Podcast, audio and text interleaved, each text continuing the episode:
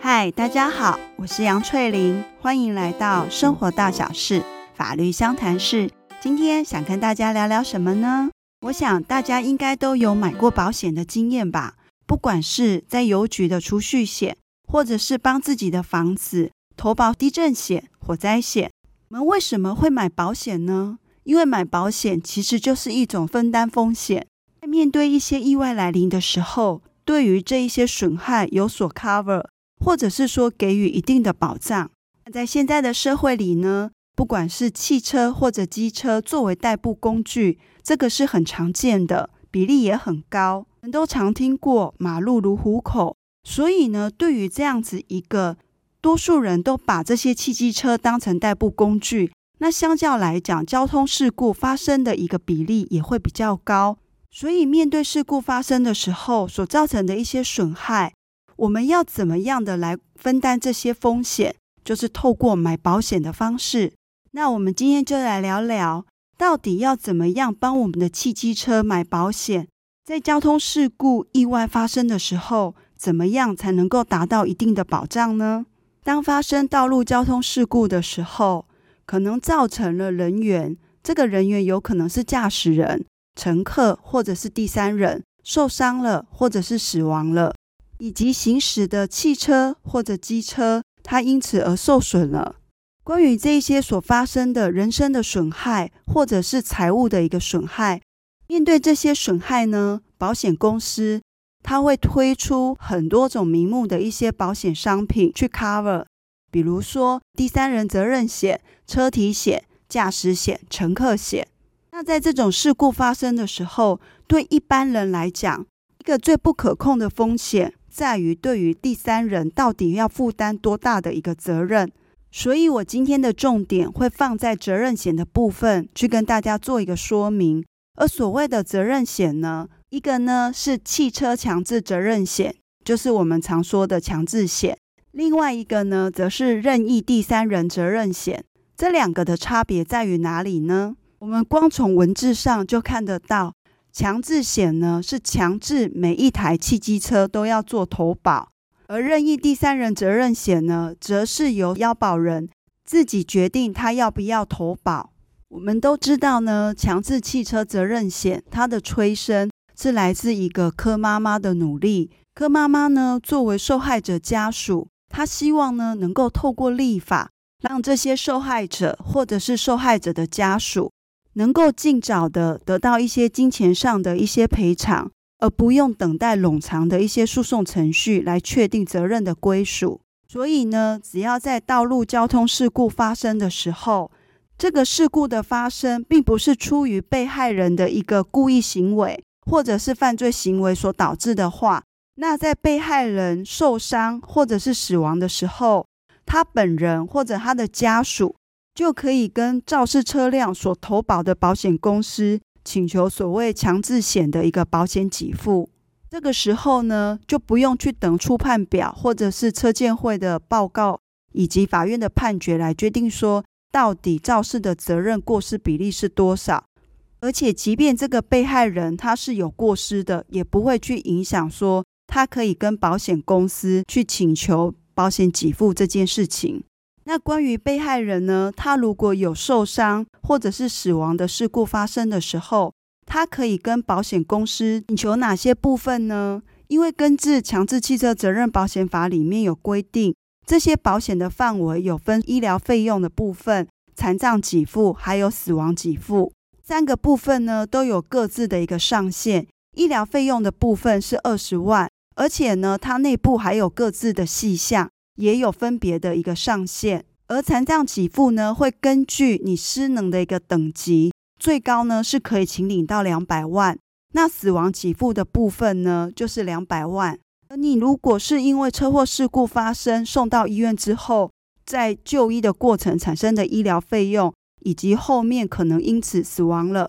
或者是说发生失能的状况，些保险给付最高的一个限额都可以是二十加两百。就是等于有两百二十万的额度。若是你是因为先被判定是残障失能，拿到了一个残障给付，可是后来因为可能太严重了，过世了，那你最终可以请领到的那个金额是多少呢？在强制汽车责任保险法的规定里面，还是以死亡给付为最高的一个限额。所以等于是说，一个因为车祸事故，他先领取了残障失能给付，可能是一百万，但是后来呢，不幸过世的时候，他只能再拿剩下死亡给付的一百万，就是最终的总额还是以两百万为计算的，不会发生说残障给付领完之后再领一次两百万的死亡给付。好，那即使呢，透过强制险，被害人呢，或者是他的一个家属。可以尽数的拿到两百万这样的一个保险给付，但是如果被害人呢，他发生了这样的一个残障的事实，或者是说死亡的结果，两百万的赔偿呢，其实远远是不够的，也因此才会出现任意第三人责任险这样的一个保险商品。那这个第三人责任险的部分呢，我们就待会再说。这里呢，我们想讨论一件事情是，我们都知道强制汽车责任险既然叫强制，就是强制大家都要投保。你如果不投保的话，会有罚款的问题。可是就真的有人没有保啊？那在这种时候，被害人是不是就会求偿无门了呢？当时呢，立法的时候就是有考量到说，有一些人他可能该去投保，他不去投保。或者是说保险期间到了，他不去做续保的动作，或者是碰到肇事逃逸的车辆，那你根本也找不到到底是哪一台车，要去找他的保险公司，当然也找不到了。及另外两种，就是今天可能撞被害人的车子，他是偷来的，当然不可能叫原车主的一个投保的保险公司来负责嘛。还有一种呢，就是不用订立这种保险契约的汽车，在以上这四种情形之下。为了避免被害人跟他的家属求偿无门，所以他们是可以去跟特别补偿基金去申请保险给付。他所申请的一个保险给付的项目以及金额的上限，都是跟强制汽车责任险的内容是一样的。那今天呢，当保险公司他去理赔完被害人或被害人家属这笔保险给付之后，原则上呢，他是不会来跟这个被保险人进行求偿的。但是例外呢，在下面这几种情形之下，他是可以代位对于被保险人进行求偿。因为强制汽车责任险某个程度是有相当的一个公益性质在里面，所以今天如果你这个被保险人呢做了以下的这五种事情，这是有违反公益的，那保险公司当然可以来对你进行代位求偿。哪五种状况呢？如果今天你被保险人是酒驾，或者是吸食毒品，或者从事故意行为、犯罪行为以及无照驾驶的话，那保险公司呢，他在理赔完被害人或被害人的家属之后，他就会针对于他所赔偿的一个范围，然后回头来跟你这个被保险人进行求偿。我们在前面有去说到说。今天，如果这个被害人就算他有过失的话，他还是可以不论他的过失比例，去跟保险公司进行强制险的一个求偿。但是如果在这五种保险公司回过头来去对于被保险人要求行使代位求偿的时候，如果今天被害人他是有过失的话，被保险人呢，他可以主张过失相抵。举例来讲，如果说今天一个酒驾的车主，他撞了一个闯红灯的行人，而导致这个行人过世之后，保险公司呢付了这个行人的家属两百万的一个死亡给付，然后保险公司回头要来跟这个酒驾的一个车主要求两百万的一个赔偿金额的时候，酒驾的车主就可以主张说，呃，被害人他在这一个事故的发生也是有过失的。那这个过失的比例，可能就是透过车鉴会，他去做一个鉴定之后，认定呢，他对于事故的发生有多少的一个噪音的比例。如果假设这个误闯红灯的行人，他可能要负三成的肇事原因的时候呢，那这个时候酒驾的车主就可以对保险公司说：“我只要负七成的责任，就是等于两百万乘以百分之七十。”我就付一百四十万的一个赔偿金额。那另外关于强制险的一个金额，他在如果说双方在写和解的时候，那个和解金额最终到底有没有包含强制险的金额，一定要在和解书里面写清楚，则呢会造成后续一些麻烦的事情。什么意思呢？因为呢，根据法令的规定，这个强制汽车责任险的一个赔偿金额，也是纳入肇事者对于被害人赔偿金额的一部分。所以今天如果说双方在和解书的内容里面写说赔偿金额是十万元，但是都没有特别加注有没有包含强制险的部分，而被害人以为说他除了一方面可以从肇事者那一边拿到金额。他另外还可以去申请强制险的保险给付，可是因为他并没有写明嘛，所以当他去跟保险公司要求申请强制险的保险给付的时候，就会被保险公司认为说那个金额已经有含强制汽车责任险在里面了，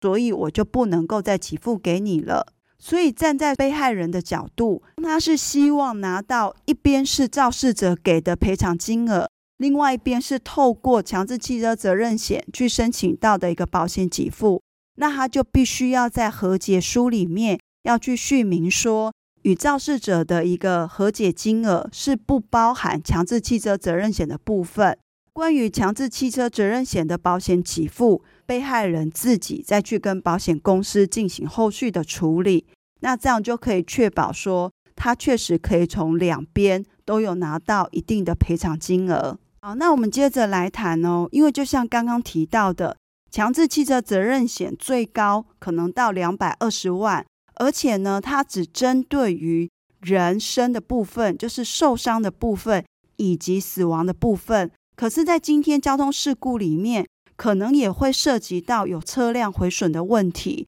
那关于这个所产生的一些责任，到底有哪些保险可以来 cover 他们呢？这就是现在要谈的关于第三人责任保险的部分。第三人责任保险呢，又可以细分，针对是所谓人身体伤的部分，以及对于物体碰撞，就是车损、财物受损的部分。而这两个部分呢，就根据你跟保险公司之间的契约，看是根据一个人如果受伤的时候，他最高的赔偿额度是多少。那有的还会有在写到说，这整个总事故的总金额会是多少，以及一个事故发生的时候，财务损失最高的金额赔偿到多少，这个就看你跟保险公司之间所谈的条件是在哪里。我们之前也有从电视上看到，如果今天你撞到的超级名车，或者是说你今天撞到的一个人。他可能是专业人士、律师、医生，或者是台积电的工程师。每日的一个薪资所得很高之外，另外如果说因为这个事故造成了他劳动能力的减损，那因为他身份的不同所造成的一个赔偿金额，相较于一般人来讲，或许就是一个天价的赔偿金。所以今天如果你只买了第三人责任保险，那你买的那个单位又不是很高的话，也许就无法 cover 这样的一个风险。所以保险公司呢，针对这样的一个状况，它就推出了超额责任附加条款。在万一发生碰撞的是名车或者是名人，而可能产生相较于一般事故更高的赔偿金额的时候，就可以透过这个超额的一个责任险做一个赔偿。那这个超额的一个责任险呢，它本身是一个附加条款，所以你一定要先有买了一个第三人的责任险之后，你才可以增加超额的一个附加险。所以像有一些人在买保险的时候，他可能在第三人的责任险的部分就买一个最低的额度，然后再加购所谓的一个超额险，来 cover 天价赔偿事件发生时可能有的损害。那最后呢，在这边想要提醒大家的是，因为根据保险法的规定，保险人呢跟第三人在谈和解的时候，关于他们之间谈的条件呢，如果保险公司是没有被通知参与的话，那他是可以不受这些拘束的。所以今天要提醒大家的是，如果今天一个交通事故发生了，那你也有保险的话，你的第一步呢，一定要通知保险公司，让他知悉这件事情，然后共同的来参与说后续的一个赔偿问题。千万不要觉得说，反正我有买保险，而且我保险的额度买的也很高，为了避免麻烦呢，我自己就先跟对方谈完嘛。那我也付了钱之后，我再回头去跟保险公司要就好了啊。可是真的是这样吗？不要忘了，保险公司很有可能就拿保险法的这一条出来跟你说，它可以不受拘束。那这样就会导致于你买的保险反而不能够帮你做所谓的风险分担了。那另外还有一种状况是，有些人他会觉得说，既然我也买了保险，那我就全权交给保险公司去帮我处理就好了。但是这边要提醒的是。保险公司呢，它处理的是财务损失的部分，就是跟钱有关。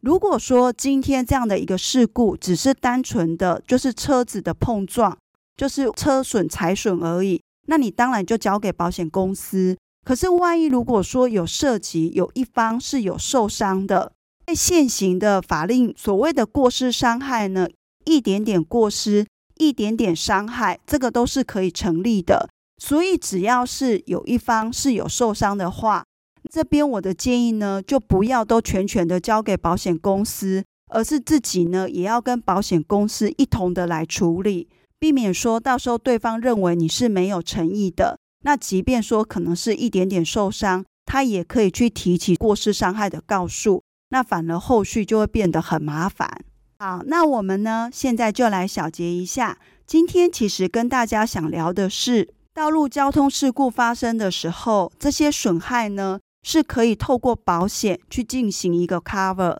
那现阶段呢，就是有强制汽车责任险的部分，它是第一线的。而如果强制汽车责任险的保障是不够的时候，就会有任意第三人责任险的部分来 cover。如果任意第三人责任险的部分还不够的话，会有一个附加款的超额责任险的部分补足。所以我们就知道，今天在买保险的时候，一个基本的保障就是强制汽车责任险，再加上第三人责任险以及超额责任的附加险。这些呢是在面对万一如果发生对于第三人有责任的时候，这些应该是一个基本的配备。而在最后也有提到，今天你买了第三人责任险，当发生保险事故的时候，请记得一定要通知你的保险公司，让他跟你一同去参与来解决这件事情。还有，如果今天这个交通事故呢，它不是单纯的只有财务上的受损，有涉及有人受伤的话，那你一定要跟保险公司一起来参与，不要都只丢给保险公司。则如果碰到保险公司并没有很积极的处理，然后导致于对方感觉很不舒服，那一状提起过失伤害的告诉，那你后面还要再去跑刑事法院，这不是弄得很麻烦吗？好，那我们今天的 podcast 就到这边结束，下次再见喽，拜拜。